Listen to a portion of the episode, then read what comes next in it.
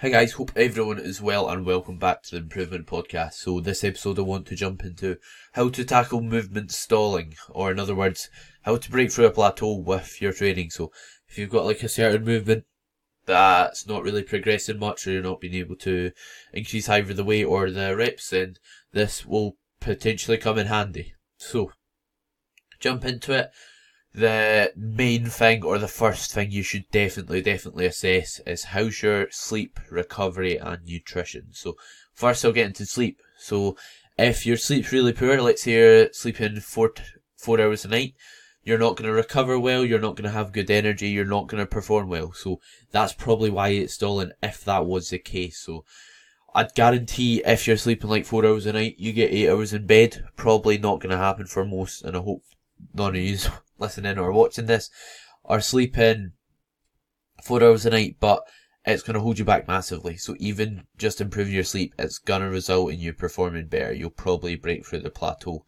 because uh, most of the time, yes, movements might slow down, but I think people plateau because they aren't consistent outside the gym and with other areas. So, as well as sleep, which obviously plays a part into recovery, nutrition also, also does. So, some questions to ask yourself. Are you eating enough calories? Are you eating a healthy diet, fruit, and vegetables, etc.? All that basic stuff.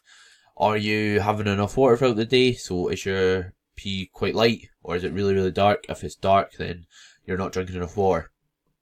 And are you yeah, eating around the time you train? Because if you're not eating around the time you train, you're not going to have energy in your sessions, especially if you're dieting. That goes on to another point when you're dieting, you're not going to progress as fast. You can still progress definitely as a beginner, uh, without a doubt, if you're consistent with everything else, including your diet, but it's not going to be as fast. So that's something to bear in mind. So if it's just because, let's say you've been dieting for ages and it's a movement, let's say the bench press isn't progressing, when your back gets leaner, you lose body fat on your back, obviously, and it's harder to be stable and balance the weight, and as a result, you're not strong. So that's something to consider. So yeah, just make sure you're sleep and sleep, nutrition, and you're managing stress well because most of the time it's those three things that cause things to stall, in my opinion, or cause causes your performance to not be great.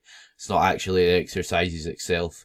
Some exercises will all also just stall more than others. For example, you're more likely to stall on upper body movements and lower body movements. Like uh, the squat, you're probably going to be able to run that up for ages, whereas something like, let's say, uh, a dumbbell shoulder press, that's going to stall not relatively quickly because you jump up the dumbbells in big jumps and I, I just find it stalls easier. And with your upper body, obviously, let's say on the squat you're lifting 100 kilos. Let's say you've done it for a good while. Whereas on the dumbbell press, you're lifting 20 kilos. If you add one kilo to your squat, that's not a big percentage. But if you add one kilo to your dumbbell press, that's a, quite a big percentage to add on. So that's probably why as well. So you've got to take that into consideration. So if you've considered those factors, how's your execution during the exercise? I, what I mean by this is, are you doing the exercise correctly with good form?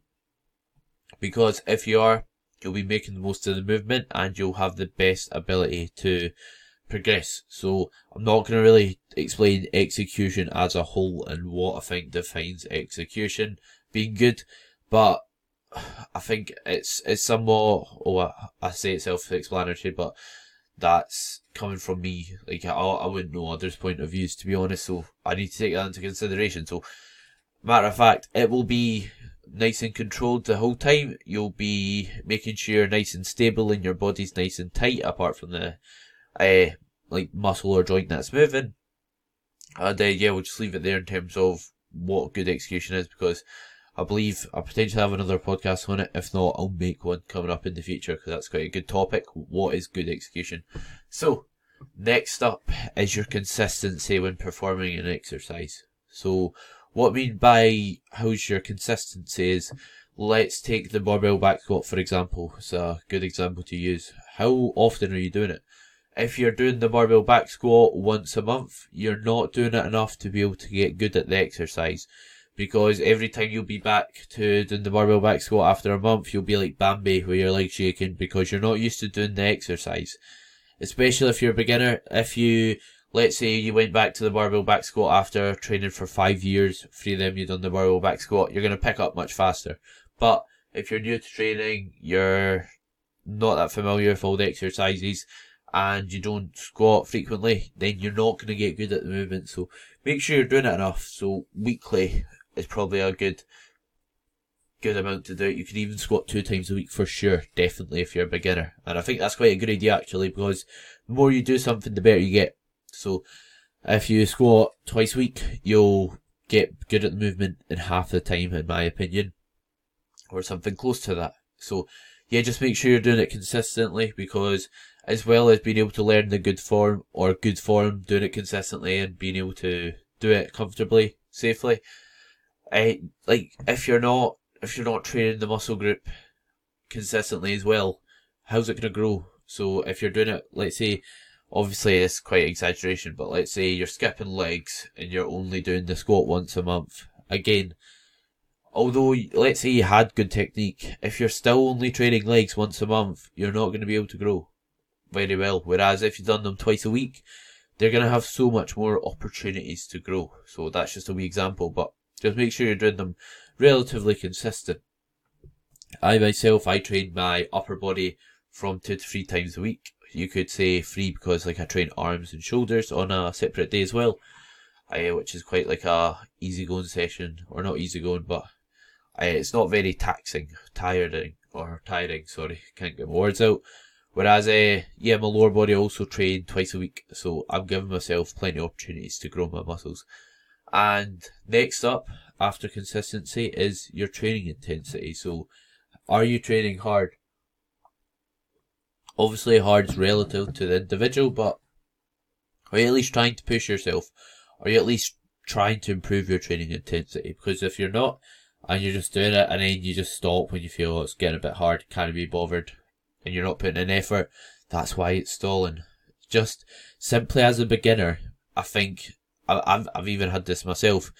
Like uh, with the barbell back squat, I'll take that example again just learning how to train harder, you'll progress. So you can easily put weight on the bar just from not even getting stronger, not even getting, yeah, not, not even getting stronger, just by being able to train harder, you'll be able to improve how much reps you're doing or how much weight you're doing. I found this when I done the barbell back squat, so not that I didn't train hard, but with uh, an exercise like the barbell back squat, obviously, like it's a free weight, you're having the bar on your back, you're squatting down, you could become off balance. I'd done that for like about oh, just less than a year when I started with my coach, and I think I got. I don't mean this in a smug manner, but I got really good at the movement. So I like perfected the setup, perfected the exercise. It was second nature to me and I got really, really good at it by when I got close to failure, I didn't have any form breakdown at all. All that happened was the reps slowed down. I kept perfect form even close to failure. And if you're able to do that and keep really, really good technique and just learn to just push through it, you're gonna improve your training intensity. Next up after that is doing enough work. So, in terms of doing enough work, how much sets are you doing for legs? Because you see a lot of folk on Instagram doing like one set per exercise and things like that, but that's not applicable to everyone. So if you're new to training, you're not going to be able to put the same stress on your muscle as someone who's been training for years and years. You're not going to be able to train as hard, regardless if you've done a sport beforehand, because it's something that you'll learn. Yes, if you've done a sport beforehand and you're a hard worker, it'll come much, much easier, but to an extent, it's something that you learn. So you're not gonna be able to do the same work as someone who's really advanced doing one set each exercise and grow off that. So you need to do enough for you.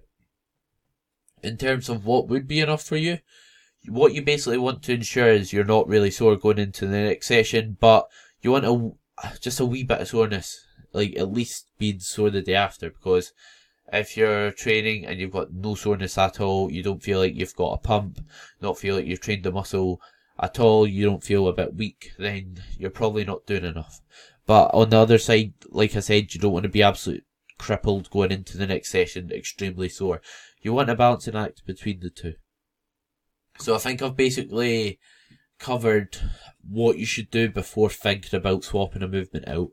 So next up, if you've made sure you're doing all those things correctly, your exercise still isn't progressing, then I think it's a valuable time to change the exercise or change the rep range maybe. So the reason we should tick up, tick off all those boxes there is if you don't and you just go to the next exercise and you keep having poor recovery, you keep having poor nutrition, you keep doing the exercises with poor execution or poor technique, and you're not consistent performing it, you don't train hard enough, you're not doing enough work, the exact same is going to happen when you swap an exercise out.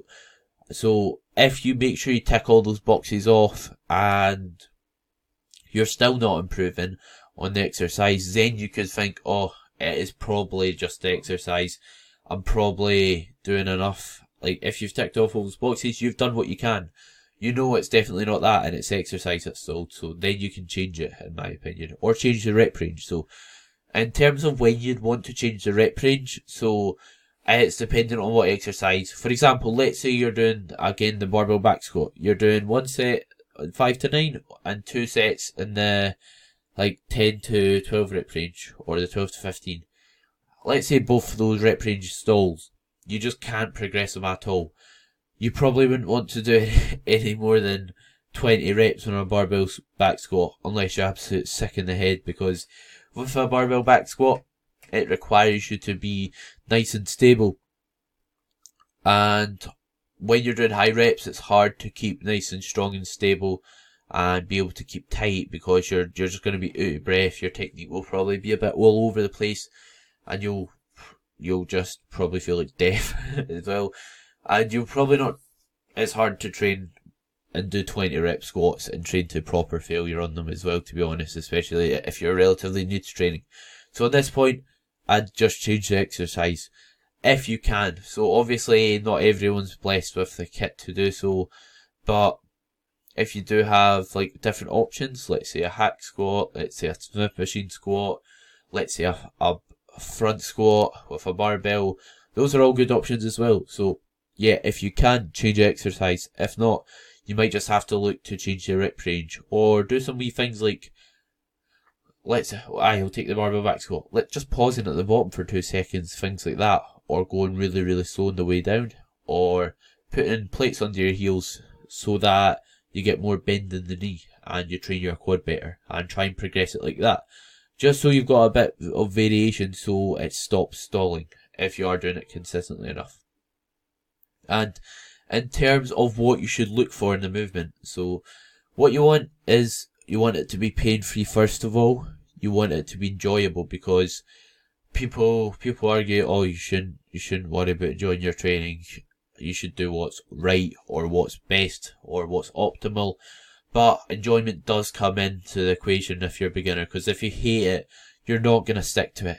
It's just like any sport. If you're trying to build muscle, you need to, or lose body fat in the gym, you need to be consistent. You need to show up all the time. And if you hate something, then you're not likely to do so. So make it enjoyable. There's nothing wrong with that. Sorry, I'm a bit tired. Uh, yeah, so even if it means you're doing an exercise that might not be the best to grow a certain muscle. I'd rather see someone, let's say, do, uh, I, I don't know, we'll take, we'll take like a bench press. Let's say they don't feel it in their chest a lot, but it doesn't hurt them and they love doing it. It makes their session worthwhile coming in for. They get really, really excited to come in the gym to bench press. So then i am not going to take that out of their program. I'll put another chest exercise in maybe, or just do one another day. But like it, it's okay if you're just getting into training. Then just trying to get strong at the basics is more beneficial than choosing the perfect movement that you don't enjoy. So yeah, make sure it is enjoyable because that is a factor. as you get further along in your training career or you just get more experience in the gym, then enjoyment might not be as much of an option if you're taking it more seriously. And you've already been consistent to the gym for a good while and you know you'll stay consistent. So yeah, comes a point where you need to consider things other than just enjoying it. Right, next. You want to be relatively stable. So what I mean by this is you don't want to be like trying to like stand and do a dumbbell overhead press while balancing on a Bosu ball because you're not going to be really stable. It's going to be really hard. Whereas if you do it on a bench, you'll be nice and stable. Your body won't move at all and you'll be stronger. So if you're more stable, you can lift more. And if you can, if you can get a muscle to lift more weight, it's going to be a bigger muscle. Simple as that. Don't really need to dive into that further, but just make sure you're in a relatively stable environment. And just make sure you've got room for progression when you're changing an exercise as well. For example, if you're changing, uh, let's say, uh, let's say we're changing a barbell back squat since we've stuck with it the whole podcast really to a dumbbell goblet squat. So just basically holding a dumbbell in front of you, squatting down, standing up. Let's say you've only got, you train at home. This is just an example, to take into consideration. But you've only got like 30 kilos per dumbbell. And then you go to the exercise, you get, you're doing 30 straight away what are you going to do? You can't just add reps forever. You need to have some way to make it harder. And you're not going to be able to if you don't have any more weight to add because you can only do so much reps. And I don't think it's effective doing like 30 reps on a dumbbell goblet squat when instead you could do a leg press or something like that. So that's just an example. That's something to take into consideration. So yeah, I hope this exercise, sorry, hope this podcast, not exercise, has helped. So just to recap, make sure you're just recovering well, sleeping well, eating well outside the gym. Because most of the time that's the issue. Same if I feel like you're drinking all the time. If you're drinking twice a week, you're drinking before your sessions, you're not to be in a good place to recover and perform well. Same if you're not drinking enough water, things like that. And then once that's sorted, look at your training. Are you doing exercises correctly? Are you doing them consistently? Are you training hard enough? Are you doing enough sets? And then if you've ticked off all those boxes and you're still not progressing them, then you can look to change the exercise or change like a rep range or the tempo of the exercise. In terms of when you change the tempo or the rep range, that's if you like really, really like the exercise, you want to get strong at it, or you've got limited options. In terms of when you'd want to change the movement, just when you know you can't progress it, you can't really change the rep range much with it still being effective. So yeah, I hope this podcast helps. If uh, you're listening to it, share it on Instagram would be greatly appreciated if you want to see more. And uh, obviously, whatever platform you're on, follow or subscribe, leave a review, rating, whatever it is on the current platform you're listening on. But yeah, thank you very much for listening. I hope everyone has a great day.